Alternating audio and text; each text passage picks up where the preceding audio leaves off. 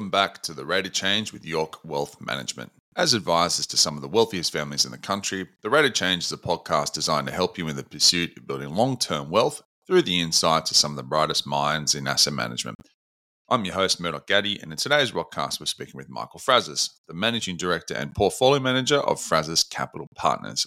Keen listeners will remember Michael from last year. We wanted to have him back on to see how the fund and his venture capital fund, which operates in global growth, has been performing over the past year.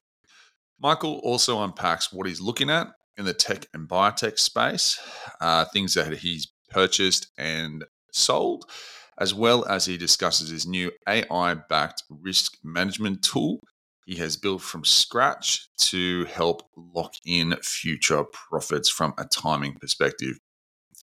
Uh, if you listen through the podcast, he says exactly what the URL is or the website. And we also take it for a test drive across some interesting companies. So I enjoyed this conversation. I always find these conversations so interesting because there's so much happening out there in the AI space, the biotech space, names that you've never heard of that these guys look at. It's so interesting. So if you listen all the way through to the end of the podcast, I recommend you do so so you can hear the disclaimer. And please keep your feedback coming. And you can reach me at mgatti at ywm.com.au. So, with that being said, I hope you enjoyed this conversation as much as I did. So, sit back, relax, and enjoy.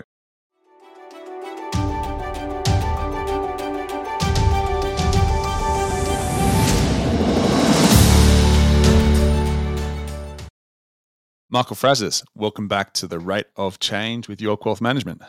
Hi, Murdoch. Thanks so much for having me back on. Yeah, what, it's been about 12 months? Something like that. How the year has flown. I know. Um, why don't we kick things off? Because there's a lot of people that have definitely uh, heard of you, heard the podcast before, but for our new listeners or new to the fund, why don't you give everyone a little bit about uh, who is Michael Frazis and uh, what the fund does? Yeah, sure. So um, we have a global listed equity fund that invests in technology and the life sciences, um, focusing mostly on small and mid cap companies with you know explosive growth, true customer love, um, and really focusing on those companies you know growing exceptionally fast, so fifty to one hundred percent plus. Uh, we also run a venture fund, um, which focuses in, on similar areas, so life sciences and technology, uh, mostly in Australia. And so they're the two funds we operate. So, um, for everyone, just to get everything off and running. Um, how has the just looking back the past twelve months? How's the performance been? And uh, you know, how was everything in the latest update? Uh, I think in the latest update, we're up forty percent for the calendar year to date. There's been a small pullback since, which has kind of been across the board. I think the market has just been marching ahead, you know, pretty much since March. Uh, I think as we went into this year, everyone was expecting something very different. You know, there was a, a really bad 2022 for most asset classes, certainly ourselves included um, with our focus on high growth stocks and, and healthcare. Um, but then, really, like the opposite of what everyone expected happened. We didn't go into recession, spending held up, employment held up around the world. Uh, and we also had in the technology space, which was really on its knees a year ago, this entire new platform these large language models, which have just triggered this immense round of investment. Um, and not just investment, you know, genuine revenues coming from these new companies or these new divisions um, and new companies. And so I think that's really been the story of the last 12 months. It has caused this huge diversion. I mean, there's always a case in indices, there's always a handful of companies driving returns. Um, that's not something that's unusual to this particular time, but it seems particularly accentuated right now um, because most small and mid cap growth companies, um, you know, whether you measure by cloud computing ETFs or biotech indices, most of them are still kind of um, very depressed and very down from their highs two years ago. So it's really been in our space a tale of two markets. You know, there's been a handful of companies that have been on the right side of that AI shift, um, and you know the recipients of those billions of dollars, and also the beneficiaries of now two years almost of, of cost cuts. And then you've got the small and medium-sized companies, which more often than not have been on the receiving end of those cost cuts and haven't done so well, um, and are not one of the handful of companies that you know perfect position for this AI boom. Um, so that's kind of how we're seeing things at the moment. Would you say it's like a two speed economy? It's like you're, you're in AI and the manufacturing side, or you're just not, and then essentially they're underperforming? Or do you think essentially uh, this AI, just like a rising tide, you know, has lifted all boats? Yeah, definitely. I mean, if you think about it, there's been there's still kind of a freeze on VC investments. There've been very, very few companies listed. Um, there's been a handful, which we can talk about, including some that are relevant to us. Um, but you know, there's like this capital freeze, capital drought for this huge part of the market. At the same time, there couldn't be more capital thrown at this new AI opportunity. So there really is that two speed, and that's just within AI. You know, even before that took off, it was crystal clear that you know these big companies were going to do rounds of, layoffs and cost cuts, and that was going to create um, or has created a down cycle in software and in all the small companies that service those those larger companies. So when you know Meta lays off 10,000 staff, that's 10,000, you know, office subscriptions, that's 10,000 times, you know, the 40 or 50 different software subscriptions every person will have. Um, and that created huge amounts of churn um, across the board. And so, which by the way is, is not what people were expecting. So the whole promise of these software companies was, was that they weren't cyclical and it was recurring revenue. Um, and it's really been the case that that has not that has not turned out over the last kind of year. It's been a red down cycle in that part of the market and that's still ongoing. Though it does seem to be steadying now, and you know we're many we're a year and a half into this, um, depending where you count from, um, and it does seem that you know a lot of these companies have continued to grow and are start are continuing to invest, um, and are continuing to add headcount now as well. So we could be there is a green light at the end of the tunnel finally. Do you reckon that the increased cost of rates going up and the cost of money has had a big impact on these companies, or do you think there's been enough growth, you know, in that particular space to kind of offset that? Uh, I think I think it was just a one-off big reset. You know, you've basically had since the the 80s, you know, falling interest rates, um, and now for the first time, really since then, you've had a huge increase in interest rates, and that caused you know a huge contraction in valuations. That's kind of happened, but you know, there's been many times with high interest rates where the world's just been fine. You know, some of the biggest tech booms have happened in periods where interest rates were quite high. So there's nothing that says high interest rates means that growth stocks can't perform. Um, it does certainly affect the valuation of every asset class, but I'd say that's kind of happened. Um, and also, it does seem like interest rates have shifted, have kind of peaked, uh, and you're seeing for the first time a little bit of weakness in the data in the United States. Um, and you've certainly seen throughout the last throughout this year inflation rolling over decisively around the world. So if interest rates have peaked, that means the value compression has peaked, which means that the return of a growth stock um, is going to be much closer to its actual um, organic rate of growth, uh, which is good news for, for holders of those assets. So uh, I think what we're going to do is we'll we'll definitely uh, jump into tech and the growth side there, and then we'll rotate into the life sciences. Um, but I love behavioral psychology, right? And uh, one thing I wouldn't mind asking you is uh, with essentially what we've seen in the past couple of years. Do you think there's been a shift in customer behavior? Is that due to the customers, their lives changing, and I don't know, maybe the cost of, or that they have less um, disposable income to spend? Or, like, as an example, right? Uh, for a number of years, Silicon Valley was the beacon, you know, that's where you go. But then all of a sudden, agendas change, politics change, people didn't want to live there. The actual having that uh, your business in Silicon Valley became way too freaking expensive in the likes of you know Tesla, even Joe Rogan. People moved to Texas because you know in, in just using America as an example, the the tax structures they were they were offering various things to these companies that actually made the cost of running their business and easier, simpler, more efficient. You know, can make more money out of it. And then there's been a relocation. Are you, are you finding that there's been a shift in the consumer and the business behavior in various areas where you're looking at these companies or? I mean I think I think everything's changed. I think everybody who's spending money whether you're in charge of a budget of a software company or family you've had to really adjust on what you're spending and how you're thinking about that you know both on the business side and the consumer side.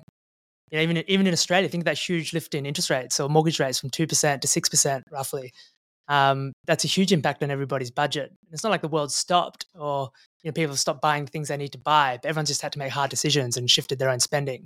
Um, and it's certainly sharp made everybody you know sharpen their pencil and make sure they're really spending on the things that they absolutely need to spend. Uh, whereas there was a period where you know, strange look back, you know, money was flying around. Like everybody seemed to be so cashed up. Everybody was looking for new investments. You know, everyone's looking for new things to spend money on. Um, it couldn't be more different to that now. Again, like from the smallest, you know, from a single person in Australia, like the largest company in in the United States, you know, everybody's had to make that calculation. You know, money's just worth so much more now, and everybody's being so much more careful.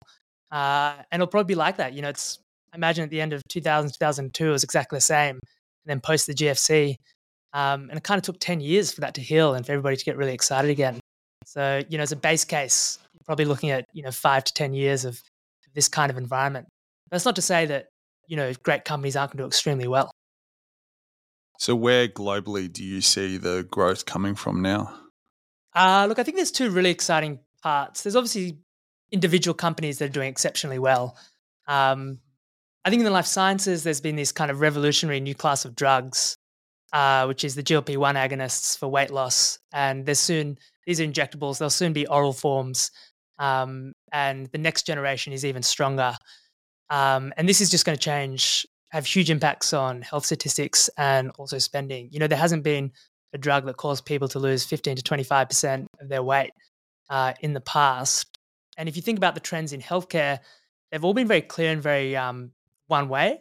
It's been aging population and growing obesity and growing health issues related to obesity, whether it's sleep apnea, um, heart disease, you know, huge, huge conditions. Um, demand for heart valves, demand for ResMeds, um, CPAP, Darth Vader masks. Uh, you know, there's it's it's all been one sided for for many many years. Um, but now there's this new treatment, and it's not quite clear how that's going to play out.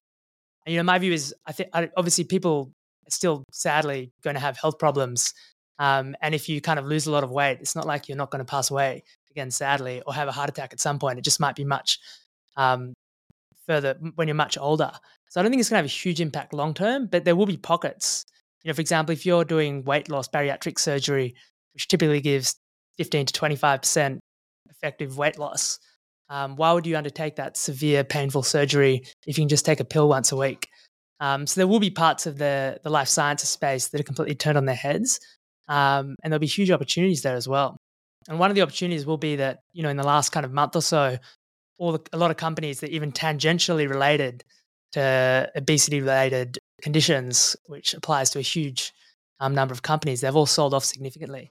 There's definitely a lot of diamonds in the rough. You know, those growth medtech companies are probably as cheap as they've been, you know, in five years. Yeah, we're talking off air. Like I was listening to like Shawn Baker, people listen to Joe Rogan. There's a huge amount of uh, you know conversation out there. You know, you're on one side of the fence or the other. Don't want to offend anyone, but you know, some people are in uh, the the medical camp. Some people are on the you know only greens. I personally, you know, went on the carnivore and dropped 15 kilos in five weeks because essentially just removing everything that created a a, an immune response in my body that was just angry with me. You know, kind of removed all that and just pretty much lived off ribeye steaks. It was fantastic, right? But um, also, there is definitely a need for you know having um, these types of products available for people to improve their lives because and i think we're discussing off air as well something crazy like if you're looking at since what 45 the preservation of food the amount of chemicals and everything in your food. Like i think i walked through coles and woolworths and you read what's on the back of these packets and i think there was only one thing which was um, prosciutto that only had salt and meat. Everything had some form of, of preservative in it. You kind of wonder what you're consuming. Yeah there's a great article that did the rounds uh, i think it was about a year ago that kind of like highlighted why are people getting fatter? Like, why was everybody so skinny 100 years ago? Why has that been one way? And it's not, it's actually a really hard question to answer because it's not obvious that it's come from increasing availability of calories um, or anything like that. And in, in many cases, some people used to eat a lot more butter and eat a lot more Do you know, fatty foods, things like that. Um, and there's a few kind of people have pointed their finger at a few different things, whether it's seed oils or it, it's kind of hard to say. One thing's for sure is these drugs kind of do work, and actually one of the things I find most interesting about them is they affect these receptors that they work on are in your stomach, but they're all over your body, including your brain. Um, and they found, firstly, with monkeys actually, um, who were getting drunk off rotten fruit, that when they gave them these these inject these drugs. Oh, they also repeated this experiment in the lab. So, so it was lucky monkeys that got that instead of you know the Ebola division. Um, you know when they when they gave people these drugs, they they stopped drinking as much. Um, and anecdotally, that seems to be uh, a kind of universal effect of these things that you become less impulsive in other parts of your life, whether it's drinking, gambling, spending money, online shopping. Uh, what does it actually do? So it's, it's an injectable, right? It's, it's a, when we're discussing it's an injectable. Well, so there's not many pens around which are out of demand, but there's quite a lot of. Yeah. So it's, it's almost like there's certain like rhythms in like that you see in life that just keep repeating. So obviously these things became popular and immediately like the exact same doctors and, and like mums groups you'd expect say, oh no, this is unhealthy. We can't do this. Do everything natural. Um, and then all, there was there was public there was a publicized shortage.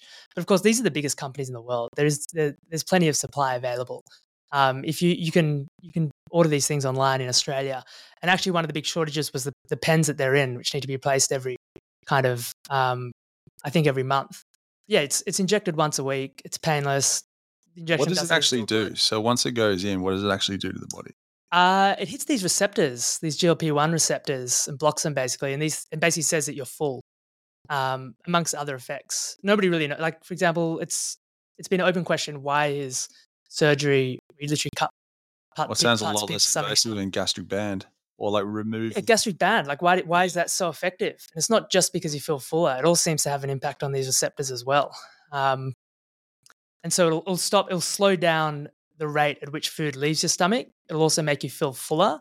Um, and because probably some mix of those two things, it all seems to like reduce the spikes in insulin levels, um, which alone is enough to kind of have some pretty significant health benefits. And these were these were ultimately developed as diabetes drugs, not as weight loss drugs. So, do you find that it actually reduces your like cravings for like sugar and? Uh, so I tried these. So I tried these. Uh, what was my experience with them? I would say it's bizarre because you do feel full. They're extremely powerful. Like this is, I can't imagine taking anything more powerful than what I did. I tried Ozempic. Um, I really couldn't imagine trying anything more powerful. Uh, so I started to think of what these new generation will do, but I'm sure they'll be extremely effective. Uh, but yeah, you can't have more than two or three beers. You'll feel full. You, yeah, right. Like I think um, uh, Novo is being sued in the United States for not being clear enough that you can have like really bad stomach conditions. But I kind of find that hilarious because it means that people are just continuing to eat enormous amounts, no matter how much it kind of hurts and how full they feel. Uh, but yeah, it's kind of um, it really does have those effects, and it's really powerful. Uh, so if anyone's on the fence, I think it's something that's interesting, worth trying. And the, the only reason I say that, and I'm I'm not a doctor, so speak to a doctor, but you know there has been ten year studies of these drugs. Um, they have been in the market for a long time, so we don't know the 20, 30, 40 year effects, um, and there probably will be effects, but we do know in those long term studies they did have overall strongly beneficial um, outcomes, including less heart attacks, or most notably less heart attacks. So that was some data that was released. Uh, it was only a few weeks ago from Novo, from a very expensive, um, large study that showed they did have the effects that you would assume that people losing weight and having lower blood sugar spikes uh, would have. So it's pretty. I think it's probably one of the biggest things that's happened in medicine in a while. Um, yeah, and interestingly, Eli Lilly, which is so you've got Novo that does Ozempic, Eli Lilly which does Mounjaro, um, and Eli Lilly seems to be winning in the next generation in terms of oral drugs. Um, and we always talk about GLP ones. There's two other receptors that their next generation hits. They'll hit three receptors, uh, so it must be pretty powerful. And the, that's the drug that's kind of showing the most weight loss. Uh, they also came out with an Alzheimer's treatment. So that's two huge wins uh, for that company. And there's no doubt they'll probably become now one of the most, they already are, but will become even more so one of the most valuable companies in the world. Uh, so there's definitely some interesting stuff going on in the healthcare space. Yeah. And then, well, theoretically, um, you know, healthier organs, which actually brings me on to the next thing we're discussing, which is it is it transmedics? You audit the? Uh, yeah, so this is one of those. That was very interesting. Do you want to run everything through transmedics? It's fascinating. So this is a this is a company in the United States that's trying to create a national. I think market's probably the wrong word, but national distribution um, for for donated organs. So in the past, organs were kind of carried around in ice buckets effectively, um, very unsophisticated, and they only lasted about four hours. So if you think about the time it takes to get that to a patient that's needed and then conduct the surgery, there's a very small window, and you can only retransport them in very um, short distances. Uh, what they do is they actually keep liver, heart, and lungs. They actually kind of connect them up, keep them warm, keep the hearts beating, keep blood flowing through these um, organs effectively in these transportable boxes. uh, and this dramatically extends the lifetime of them. Sounds like a little uh, transfusion device, so the blood's continuously pumping, or something's pumping through that organ to make sure it's. Yeah, I mean, if you Google Google Transmedics like beating heart in box, and you will see a heart beating. You can see it because it's all visible. Um, but they've got, I think last year they had something like seven percent market share, growing in triple digits. It's clearly superior to the existing. What's the market cap? Uh, it's about a two billion dollar company you know, you can draw if they if they actually take significant market share, you can draw a line to one billion plus of revenue. Um, so does a hospital purchase these, or do they lease them out? What's the business model? Uh, I think they make about a hundred thousand per donation. So yeah, of, of course you have to you have to pay to have this, and they've also bought recently. They just bought a, a small airline. They bought an airline. So they're having trouble getting enough capacity on planes because you know there'll be an accident or somebody would have brain death, death or heart death, and they would need to transport it to where it needs to go um, immediately. And so there might not be um, a way to get it to where it needs to go. So they were they were kind of losing organs, so to speak. And actually, this idea of losing organs is a, is a real issue because most organs that are available to be donated aren't able to get anywhere in time. So they're going, and there's huge wait lists for for all of these organs. Um, so by increasing the time that these things can stay alive, they're actually going to be able to increase the total number of transplants that can be done and really make a dent uh, in you know that major medical issue. Is there any studies that have been done to say exactly like what the loss, like the improvement of the loss rate is from this? Uh yeah, they have they have done those studies. Uh, I don't have the numbers off the top of my head, but you know, be over over seventy five percent of some really? organs will like not be used um, that are available because they just can't get somewhere in time. Whereas with transmedics, that can go up to you know, the reason I find this really interesting, there's a lot of people out there that have fairly rare blood types and such, and like to find they might be on a, a list for no fault of their own um, for a particular reason, and they need that in order to survive. And you know, unfortunately, there's a sad incident, and a car accident, something equivalent, and someone's generous enough, generous enough to you know make those organs go to somewhere, and they need them. But if it's one side of the country, and that one person's been waiting for like ten years or something equivalent of five years for that particular surgery, and doesn't get there because they missed a plane because it's in an ice box like it literally yeah. saves lives. Well, that's the idea of them building this nationwide or US wide um, network where they can just transport organs anywhere on their own planes that are reserved with reserved capacity for for what they're trying to do. So if you do have that, if, so an organ in one end of the country that you know becomes available that needs to be transported somewhere else, you can actually they can actually make that happen uh, in a way that just wasn't possible uh, when organs were kind of cooled um, I think it's they've also been able to demonstrate they can improve the outcomes of the transplantations as well, because there is some damage that goes on when you put things in organs in ice, uh, which doesn't happen with them. Yeah, this was a company, by the way, that dropped about 30, 35% in the last few weeks. So it's it's fallen 35% in the past It's probably weeks. one of the top performers, you know, the last 12, 24 months.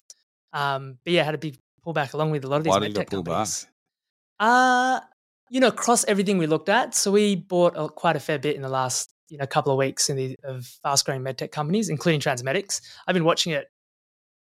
Really, just bought it. You know, in the last couple of weeks. Been watching it for the better part of a year. Um, I thought, I think there's two things. I think it was a general pullback in medtech, and medtech has just had a charmed, you know, existence. Really, know, it's been 10 years in one direction for a lot of these companies. I'm, I'm not just talking about small companies, you know, big companies like Medtronic, Abbott, um, companies that make heart valves, company makes these kinds of things they all sold off significantly. And I think part of that was due to GLP ones. You know what investors are like? We like see see a theme and everybody jumps on it, whether it's like long AI or like short anything that's related to yeah. Let's look at the portfolio what's not really working, and let's take that capital and repurpose it. Yeah, and like there's it's these these are big ideas that you can really like sink your teeth into that get people excited in one way or another. And I think there was an element of that with these GLP ones. You know, got to the point where I think it was only a week ago or two weeks ago where the Wall Street Journal wrote an article about companies that were stocks that were falling because they were GLP one related, um, which included Intuitive Surgical, um, Inspire, which is sleep apnea. Um, so you certainly got to the point where it was that newspaper article level of investor awareness, which sometimes marks reversals. What's the profit margin with GLP one?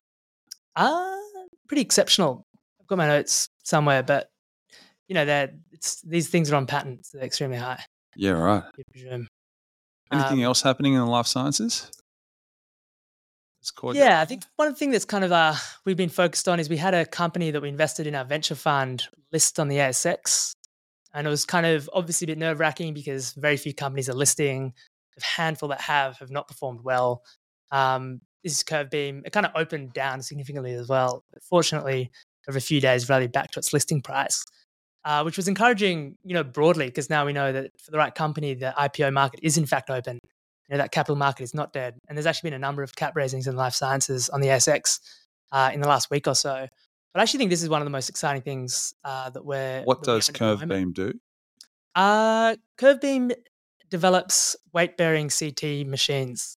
So it's part of this trend. You know, if you step back a bit, of you know, if you go into an orthopedic um, surgeon and you need to get a scan, they'll generally send you off to somewhere else. Um, and also, typically, you'll be lying down for this scan. So if you have a problem that relates to the way when you're standing up or moving around on your feet, which is actually how most things manifest, um, you won't be able to see that lying down. Um, Curvebeam has created these uh, HiRise devices, and they've sold 45 of them. They did 11.5 million revenue last year. Um, you can basically fit in orthopedics office, and they can just do the scan there and charge for it and earn revenue from it as well. Um, so it's kind of happened in other happened in dentistry where uh, actually the, the tech CTO of Curvebeam, technologically technological founder, developed things device that could scan 3D cone imaging. It's called that could scan you in the dentist clinic and very quickly get a 3D image of of your face and your dental structure. Um, it was extremely effective, sold thousands of units. Uh, and if you go to a dentist now, they'll probably image you in the clinic rather than send you off to some imaging center. Um, so they're basically trying to do the same thing in orthopedics. Uh, I mentioned they did 11.5 mil of sales. That was done with a handful of sales staff. So one of the reasons it's exciting is they've done a deal with Stryker, which is the number one provider of orthopedic equipment, um, and it's also most of their revenues. They've done a deal where Stryker will distribute their product, um, and as part of that, will also offer extremely attractive financing terms for Curvebeam. So they'll go from a situation where you have a handful of people selling the device to you know over 500 reps globally pushing the device. If a handful of people um, could sell, you know, 45 of these things, how many could 500 people sell? Um, and that's kind of the interesting thing that you know we want to watch. So we're going to hold this as they roll out globally.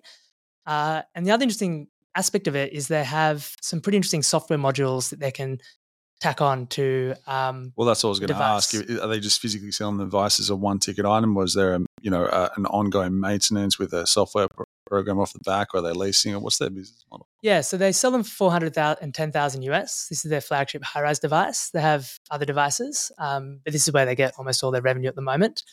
Uh, and the idea is, you know, they can actually scan people and charge, they will charge for the scan. And actually, the clinic will also charge for this. The clinic will charge for the scan. A lot of that will go to Curvebeam, um, but the clinic itself will make more revenue from having this device. So the payback period could, you know, could be as low as one and a half years on that 410,000 or, or longer if, you, if you're doing less scans, obviously. Um, so it's a pretty compelling pitch for the orthopedic surgeons um, to bring that revenue in house. The other module they're developing, or key module they're developing, is, is bone mineral density testing. Mm. Um, so at the moment, that largely goes undiagnosed, even though it would have an effect on the way people are treated. If a surgeon knows you have, you know, high fragility, um, they'll generally treat you differently. Maybe they'll put an extra plate in. Um, it will certainly change the way they treat. But generally, those those that testing is not done. Um, so Curvebeam wants to basically add that as a module to their existing machines uh, and also a new machine in development. You basically put your hand in it and it do- runs that test, um, and then we'll very quickly give you a readout and a score that will enable enable people to diagnose you effectively for that. Bone mineral density is something that it's kind of got two issues. The first one is population wide screening, so people know you know where they stand on this issue, and secondly, you know before surgery, you know you really want to get that data before surgery. Um, and again, the beauty is they'll be selling these machines and they'll be able to do these tests off these machines, um, generate extra revenue for themselves, increase the economics for the people they're selling it to. And you know, they've really just started rolling out. They've, they've literally sold only 45 of these machines. When I hear bone density scanners, I just recently watched the movie The Pursuit of Happyness with Will Smith, and he was running around trying to sell those things. And I think he said that they were twice the cost of an X-ray, and, and everyone was happy with an X-ray. So what's changed? Is that, is that what it is? Like bone density, the bone density scanners?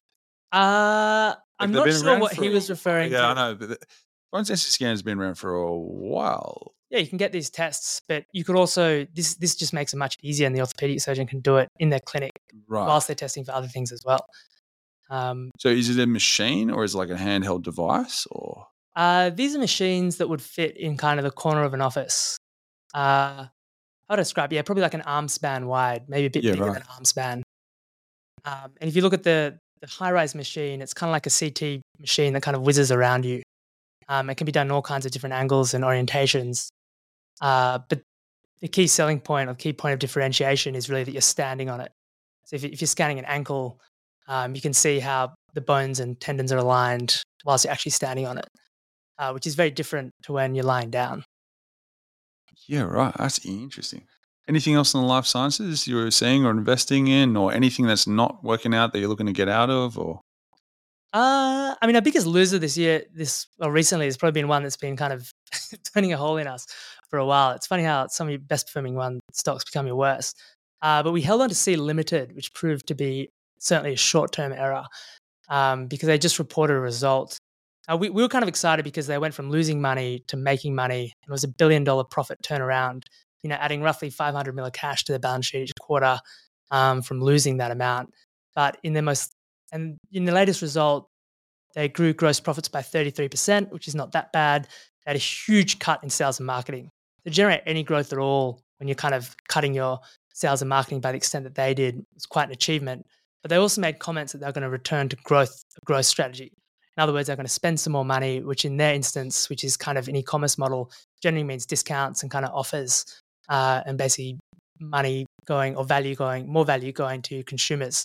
So stock sold off significantly, but at the same time, it looks like they're going to re-enter enter India with their gaming division. So if you're not familiar with this company, they had you know e-commerce division, extremely profitable gaming. Um, gaming kind of suffered from both of those divisions suffered from that post-COVID hangover, which hit both gaming and e-commerce. They also got banned from India, which is one of their biggest markets. Um, and all of a sudden, they almost immediately lost all their gaming profits um, from India. Now what, they're going back. what was the game so- again? Didn't they own? Uh, wasn't it PUBG? They owned the rights to, and then Fortnite came out, and they figured let's just Uh, marry the two and stick Free Fire. Yeah, and then let's just marry the two and stick it on a mobile device because what they worked out is there's more people in the world with mobile devices than essentially a standalone PC or an Xbox. So they hit that um, second and third world market hard. Yeah, I well, played that game once. It was, it's actually not bad for a handheld device. It's nowhere near as good as Fortnite, but yeah. Well, I it's think pretty good. the key opportunity that they saw um, was that they optimized it for low end smartphones. Yeah, that's the one. They optimized yeah. it for So if you let's say you wanted to make the best game possible, you're going to come up with something more like Fortnite.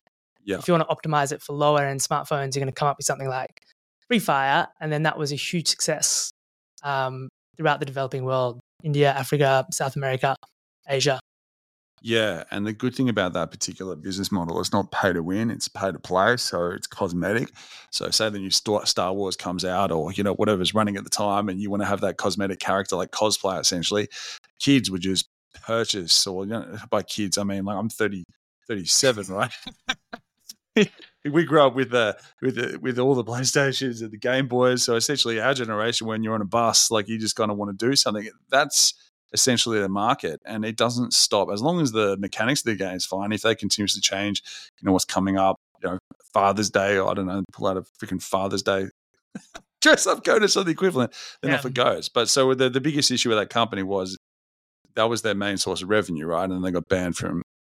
Yeah, well, that was their main source of profits. So they did make some strategic errors. So at the top of the market, good thing they did, they raised a lot of money. The bad thing they did, they decided to go from you know Southeast Asia company and Sea to basically a global company. So they entered like Europe, um, e-commerce in India, big push into South America, and then it all kind of went wrong all at once. You know, banned from India, lost those profits. Gaming turned down, e-commerce turned down, and they just committed to this immense um, you know, spending on investment, and that's that was kind of the crunch that they got held up in. Um, and then basically they slashed um, sales and marketing expense, but I think it was you know well over fifty percent. Um, What needs to happen for that company, do you think, to make a dramatic turnaround from the current way it's well, it's going to be interesting because let's say they're annualizing you know two billion of profit at the moment. Um, what it's it's not clear yet what they mean by return to growth and how much they're going to spend. Like, will they spend all of that in growing? And if so, the, the big question is, are they going to grow? Or is it just going to create a war with, um, you know, Alibaba and other, the, you know, the people they compete with in Southeast Asia? Yeah, well, in South America, Mercado Libre. Um, I mean, to be honest, that's probably an area they should probably exit. But if the bull case is, it certainly helps that India's coming back. Um, gaming for the first time since you know this growth sell-off began has returned to growth um, in the last few weeks. Uh, they are making a ton of money. They do have money that they can invest and still be profitable. Uh, and they are number one in most of those countries in Southeast Asia um, that they operate in in e-commerce. And you know these are young, growing populations uh, with increasingly high, but still relatively undeveloped in terms of you know internet connection, mobile usage, uh, e-commerce penetration, and so there's still that long-term thematic where Sea is probably best positioned to capture that. And now they've they're profitable, and you know they're extremely well positioned to do that. So all the reasons that people did buy the stock originally are there, and I think the company is basically trading for where we bought it at. Well, here's a um fun question: If you didn't own it, would you buy it today? I kind of wish I didn't own it until today. yeah, that whole story, you know, went up we, we, we, We've all owned it. I've, I've owned that PA as well, and I swear, what we bought it at cents or something around all the way up to like four dollars. Yeah, it was like higher, we bought it forty three, and it went up to three sixty, yeah, I think. Huge. And then so yeah, down to thirty seven, so basically down ninety percent. Yeah. But that run up was massive, and then essentially what Tencent got banned and there was all that Huawei stuff as well. And essentially, it's just like, you know, we don't want to be associated with West, doesn't be associated with China. And then just got hammered. Yeah. Well, I think, um, yeah, I mean, it's Singapore based company. I think it's one of those, the challenges of the last couple of years is that company's grown, you know, eightfold whilst mm. we own it. And it's probably down. I think we bought it, our first shares were bought at 43. I think I read an article years ago. It was the fastest growing company, not just in China, like in the world at like for a particular year. Yeah, it was. And if you told me they were going to gen- then be generating the profits they're generating now, like the actual profits, forget the revenue um, and the user growth, you wouldn't have thought it would be down over those two years. But it is. Um, Just so makes think, me think it's mainly political that essentially drove that. So the reason I think it's markets. I think it's if I describe it, it was just it was just everybody's favorite stock, and it just had to like it got hype. way too hyped, and then it got unwound. Um, and a lot of us, myself included, that were like very committed. You know, we're going to be high conviction, and we're going to hold. We're going to take a five to ten year view and hold them. Um, and then companies like Sea just kind of really punished that view. Um, and you know, fundamentally, it's ahead of where you thought it think it would be. Well, let's let's use is, that lovely word hype, and let's talk about what is the most hype thing in the market, which we kind of touched on before, and probably in my opinion, one of the only reasons the Nasdaq's up is this artificial intelligence. And I remember at the beginning of the year, I was chatting to my mates, uh, you know, as advisors, looking at where we're going to allocate for you know funds, etc. And I was like, this AI trade makes so much sense. But the question always is, just like with any gold rush, you know, do you are you going to make more money in the tools, or you know, hunting that beautiful gold shiny ore? Mm. So what do, you, what do you reckon now? It's had a huge run up. Um, I'm seeing a number of people saying that Nvidia and companies are worth potentially more or less than they should be. Do you think it's a, a bubble forming, or do you think this is only up and coming, or do you think the play is predominantly, you know, in the manufacturing side on the chips like Nvidia, or do you think the play is actually in the language models like Microsoft? What's your opinion? Um, look, I think there's a couple of things, and that tools versus you know like the, the gold miners or the tool sellers or whatever the right analogy is. Um, there's kind of a split between the people who the companies that people are spending money on and the people raising money and spending that money. And so, to this extent, there's a bubble. It's probably in the companies that are raising you know hundreds of millions, billions of dollars, and then spending it on chips. And then where you really want to be is the people who that money is being spent on. Um, and there's reasons for that. I mean, there's it's very unlikely, I think, that there's going to be more than a few big winners here. And it's almost like instead of tools versus miners, it's probably more like Davids versus Goliaths. And you know, in tech, often it's been the Davids that have won. You know, you've had think about like software. It was like these small, nimble software companies just making much more friendly consumer products, winning over against these big, steady, you know, Oracles and Microsofts and things like that. Often, sometimes, the, often the Davids actually win. Um, but in this case, it's crystal clear to me anyway, or my personal view it's a st- increasingly strong one, is it's the Goliaths that are going to win. And the reason I think that happens is there's just I think it's going to be there's going to be three big winners. It's going to be Microsoft and OpenAI, and they're going to roll out. Microsoft will open will roll out AI across all of its products.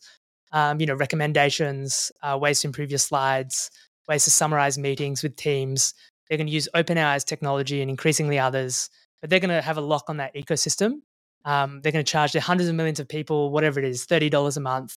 That's going to be an enormous revenue stream. They're going to invest that um, in most likely NVIDIA. They'll foster a number two in AMD.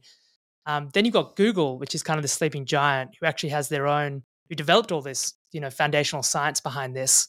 And it was ex Google people that then went and founded, or were mostly behind OpenAI. Um, but Google is the only company that has like you know computing capacity to kind of compete with anybody at the moment in this space. They're developing their own chips called TPUs instead of GPUs. Um, instead of using NVIDIA, they're using Broadcom for these. Um, but there's a lot of people who use Gmail, Google Docs, and you know, that kind of Google suite of products. And so Google is a clear winner there. Um, and I don't think any of the other large language models are going to penetrate either of those domains, whether it's business, um, which mostly uses Microsoft, or or people or startups using you know startups, you know, kind of forward-looking companies locked into Google's ecosystem. So I think they win there. And then the third player is like Meta, which is investing a huge amount um, and is open sourcing the whole thing. They're, they're, open sourcing all their models, which will the next generation will probably be better than ChatGPT or GPT four, um, which means that there's like a free source backed by one of these hyperscaling, you know, internet giants. Um, and if there's a free source, then where does that leave everybody else? if you're trying to develop a language model or even a tool to compete with Microsoft that improves productivity, um, or even like say an image, are you going to compete with Adobe? you know, it's it's really hard. I really think the Goliaths are going to have a lock on this technology. Um, in terms of where you want to invest, the good news is that the risk reward in these companies is generally pretty exceptional. You know, they're particularly because they have relatively low risk given the cash what companies are you holding in the portfolio that's exposed to this space? Uh, we have a fair bit in the biggest ones we hold are ASML, AMD, and we did hold a lot of NVIDIA. We recently reduced that. Um, the reason for AMD is we think they're going to we're confident that the big purchases of these chips are going to foster a number two. Um, ASML we own because they make the machines that kind of make the chips. They do the lithography, like the really, which is really advanced technology. There's nobody else that does it. Um, we thought really hard about Taiwan Semiconductor. So in terms of where these chips are being made, they might be designed by NVIDIA, AMD, or in the case of Google's G- TPUs or Meta's chips, they'll be designed by Broadcom. Um, but they're almost all going to be made by Taiwan Semiconductor. Now, we don't own it. The reason we don't own it is because over the last two years, we've been buffeted by headlines so many times. I just don't, not comfortable yet about how you actually weigh up that risk of, of China and Taiwan flaring up. Um, and if you had to pick another one, the next the next um, biggest manufacturer is Samsung, and Taiwan Semiconductor does you know four to five times as much. Well, I went to a fund manager. I can't remember who it was, um, and he was discussing that essentially manufacturing in this space was his play, and he was referencing a couple of companies that I've never even heard of in Korea that are essentially making these chips for this particular space. I can't remember the names of them.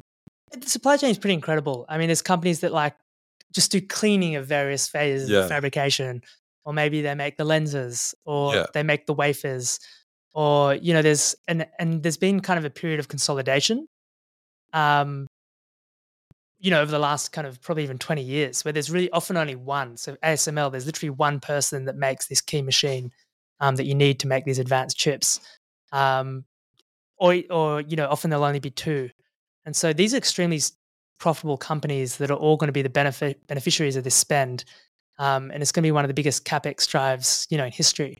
And I can completely understand why people do that. Why people focus on those different companies. Funnily enough, it's probably one where even a semiconductor index is probably a good way to play for most people um, because you get a mix of all those companies. Uh, so you will capture the winners. Uh, and invariably now, given the performance, it's going to be heavily weighted towards companies like NVIDIA, uh, which ultimately is probably, yeah, I've been doing this for so long, but still always make the mistake of focusing on the number two and not the number one. You know, every time, almost every time, you're almost better off with the number one. Look at something like Nvidia; it's trading on a forward P of something like 29. Um, it's not expensive given the revenue growth that's going to come, um, and it's quite likely that the right call in semiconductors is the obvious call you know, it will be the number ones. It's the ASML, Taiwan Semiconductor, Nvidia. If you go down the supply chain, it's probably people that have monopolies on key components um, where the money will have to go, and they will capture some of that value. Um, you know, it's a very cyclical uh, industry as well. So a lot of the purchase orders, many of them are real and be continued. So the hyperscalers, the Teslas buying NVIDIA chips, Microsoft buying NVIDIA chips, everyone buying these clusters, all this, that's going to continue. But, you know, the startups that have raised a ton of money, which my view is unlikely going to have such a happy outcome, um, you know, that looks like a hype cycle which will probably end and that demand will probably be much more short lived. Uh, so you could easily be in a position, you know, in one, one and a half years where everybody has massively overordered these chips. They come on the market, and then, as happened a number of well, times, we've seen this before. We've the crazy thing is we've seen this so many times in the last three years. Well, you see it across every single industry. You know, the good times, champagne pops, people doing deals at the top, and then essentially Yeah. it just kind of dries up. It everything crashes. And there's a couple of fund managers we quite like as well that only their entire business model is they wait for essentially they don't participate in the FOMO. They wait for essentially the entire thing to crash, and then the Mm. strongest member survives. The rest die. And as you said, they back the number one player in that space at ground zero, and everyone hates it. And then they just wait patiently four or five years, and the thing rips. Requires a lot of money and a lot of patience to play that strategy, but Yeah, I mean, you think Actually, about what- even in What do you reckon? That, what are the valuations currently? Like with, I haven't uh, had a look this morning, but what's the valuations for these AI and uh, compute chip companies? Are they to the point where they're overvalued currently? Are they in the forties yet? Whenever I, hear, whenever, I, whenever I hear valuations start hitting the 40s, I'm like, all right, boys, potentially time to lock in some profits now. like what's Taiwan Semiconductors trading at 9.5 times EBITDA. Nvidia is a forward P of 29. It's rich, but It's it's it's, there yet. it's, It's these kinds of thinking can be misleading. Yeah. It's one of those because they're cyclical, so they'll always look great at the top and with amazing growth at the top and amazing forward Ps. Um, and often it's like when they're losing money uh, that are the best times to own because it's just been you know this and that because that's when the industry is rationalizing and that's when there's much better years ahead. Um, one thing we found is you know we obviously had one of the best track records and then had a horrific you know 2022 so something that i've been like spent basically all this year is like how could we have done so how could we have done better? You know how could we have captured most of those gains um, but not had such a drawdown? Uh, and it really comes down to risk management and developing like really effective simple risk models. And you know applying those kinds of things to semiconductors is extremely effective you actually generally generate much better returns throughout the cycle with lower drawdowns, which is kind of rare and hard to find in finance. But the reason for that is they go through these enormous cycles. So you really want to be in them in the bull markets and out of them in the bear markets. If you tried that kind of strategy with, you know, I don't know, a bank or a utility, you would end up losing money. Um, Well, let's touch on that a bit more because we were discussing. I think you, sh- you showed me last week. It's really quite cool. You've actually developed a tool to, um, you know, tighten up that process, right? You know, get us up the mountain and then get us down the other side alive, right? So, do you want to walk everyone through that? uh, yeah, it's not something I've really talked about much, but I'm not suggesting you have to make the public or anything. I'm just saying, I actually put it up on a website, chartchamp.ai. So I've been playing around with it. So if, if people want to experiment with it, they can. But the idea is basically, you know, you want to, the kind of areas that we invest in generally have these extraordinary rallies. There might be like one to five year periods where they are the best performing companies um, and they've got up three, four, five, ten times. Um, but they're also the kind of sectors that drop 65 to 90%, you know, every now and then, um, which is quite th- there's a number of these. You know, like Bitcoin has done it, semiconductors do it all the time, commodities are very similar. Um, high growth tech uh, displays these characteristics.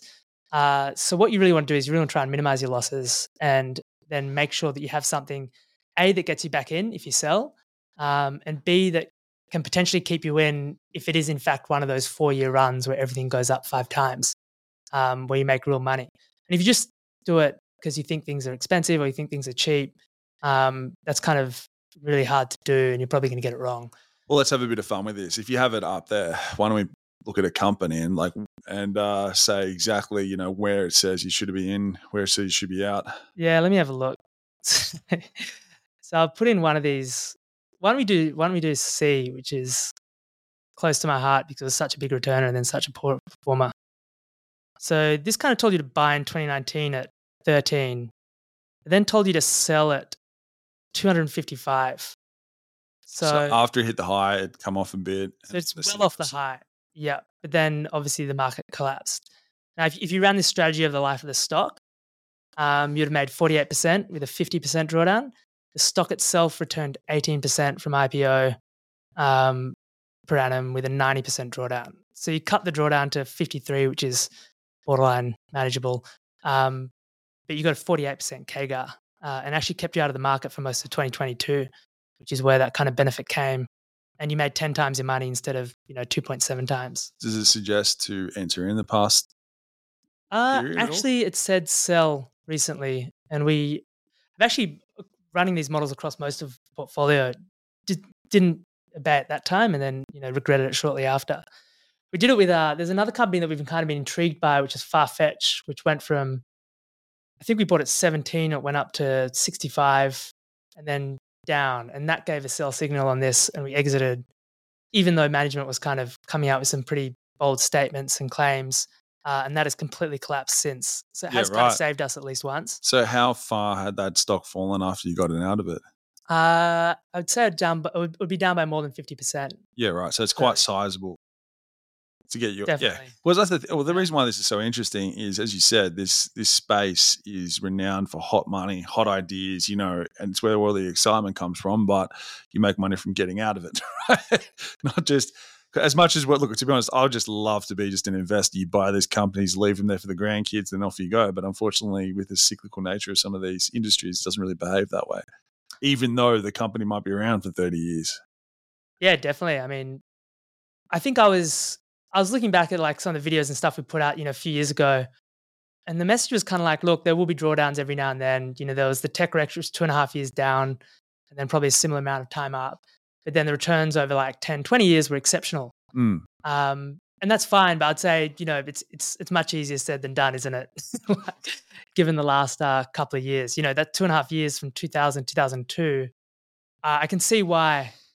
I can really see why that whole generation was scarred. You, t- you meant talked about changing behaviors earlier. Think about changing investors' behavior. Everybody who went through that just had a completely different perspective on things.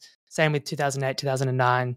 Um, you could go two ways. You could go too negative and then miss the extraordinary boom afterwards. And I think which is what a lot of people have done as well. Like you're too gun shy to get back in at the, at the bottom, which is uh, generally the wrong move. Because we've seen it all the time with cycles. The thing is, the cy- every cycle is exactly the same. It's just the, variables on the next way up will be completely different. And what's crazy is everyone's discussing, oh, this one's going to go next. But what I find is like nine times out of ten, it's some random uh, sector of the market that no one's even seen before. Then after it happens, everyone's like, oh yeah, I told you that one was going to happen. Mm. Well, the other issue is, and I think reason these price-based models can be so effective on risk is that the prices do move so much earlier than anything before anything actually really happens. And it might be, you know, the market just go, there's just less buyers and sellers all of a sudden. It might also be that the insiders, maybe they're not selling, but they've stopped buying and they've stopped telling their mates to buy um, because there's no there's trouble coming. You know, all these things kind of like feed into the price. Um, look, I think, you know, in terms of like how we've changed our approach, we'll never go through a drawdown like that ever again. You know, we really want to make sure that we're out of the market um, when when we have to be. Um, but that comes with making sure that you have a, a clearly defined way of getting back in.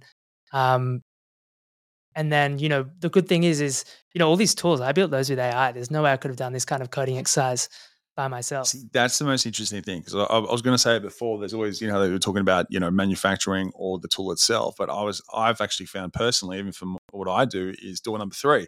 Even all my clients, which I speak to, they're all in different areas. So many people use um, AI to essentially take a task that might take four or eight hours down to one, just efficiently improving their process. So I think what doesn't get discussed enough is the what's the actual impact of some of these models just to improve normal human beings day-to-day jobs and how's that improving the underbelly of efficiencies across not just one but every industry Yeah, it's i incredible. find that mind-blowing And I think also when it comes back to that demand side, like how real is it? Is it a bubble or not? You know, when when all these when everyone's using these AI, there's like a supercomputer whizzing up basically, Mm, you know, on the other side of the planet or potentially close to us. Um, that computing demand is real and that's going to come. There's a handful of beneficiaries of that. Uh, so I think in terms of like the beneficiaries of the trend, it's going to be the, the companies that really capture the revenue from those from that immense increase in computing. You know, honestly, computing was probably a pretty safe bet before this. Um, that computing, the demand for computing was going to go up over time. Um, and in fact, semiconductors have generally been one of the best performing sectors, albeit also one of the most volatile.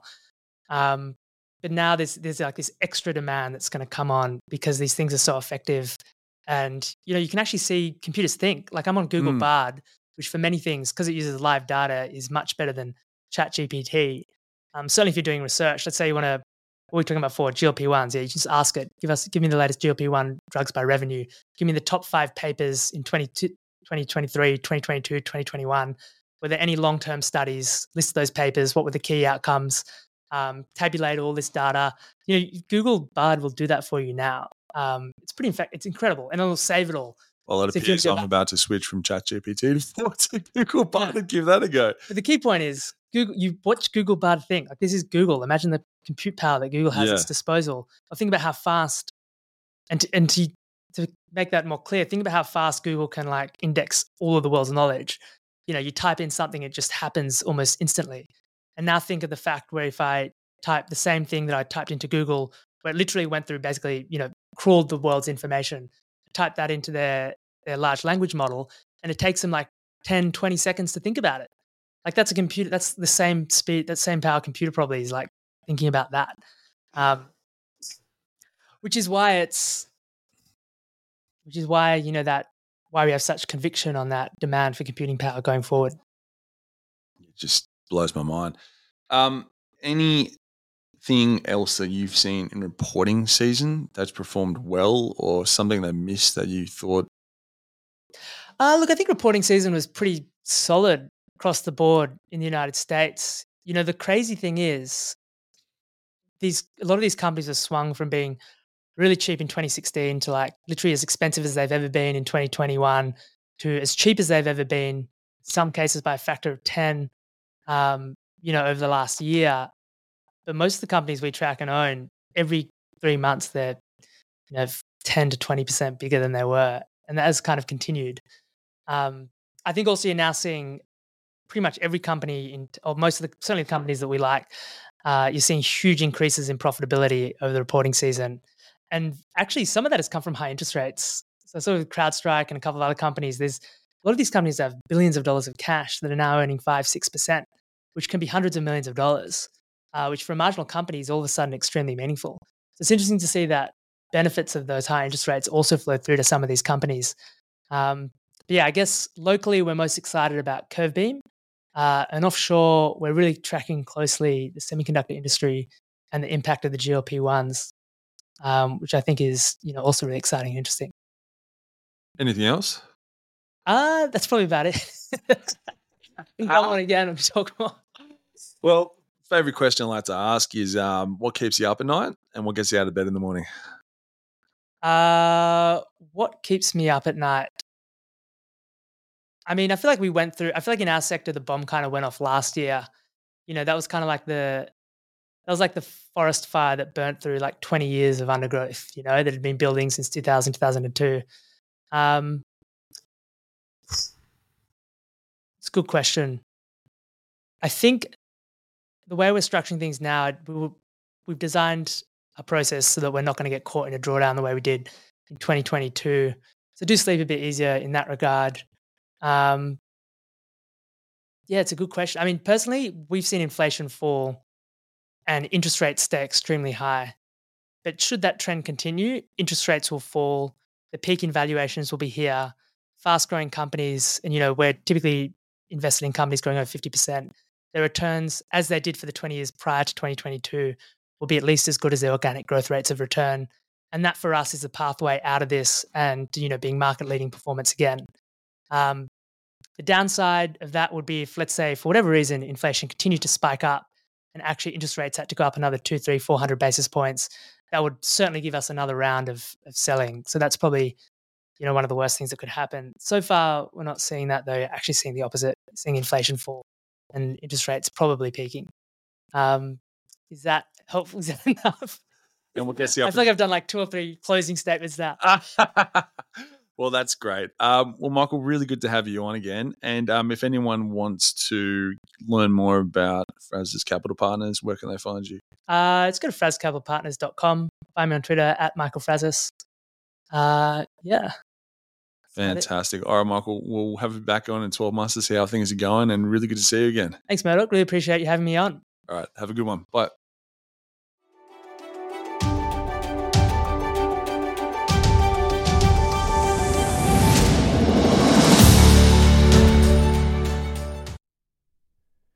Any views expressed in this recording do not represent the view of any other third party and are the sole personal opinions of the speaker. Any reference to financial product does not constitute advice or recommendation, and before any action, you should seek proper advice from your financial professional.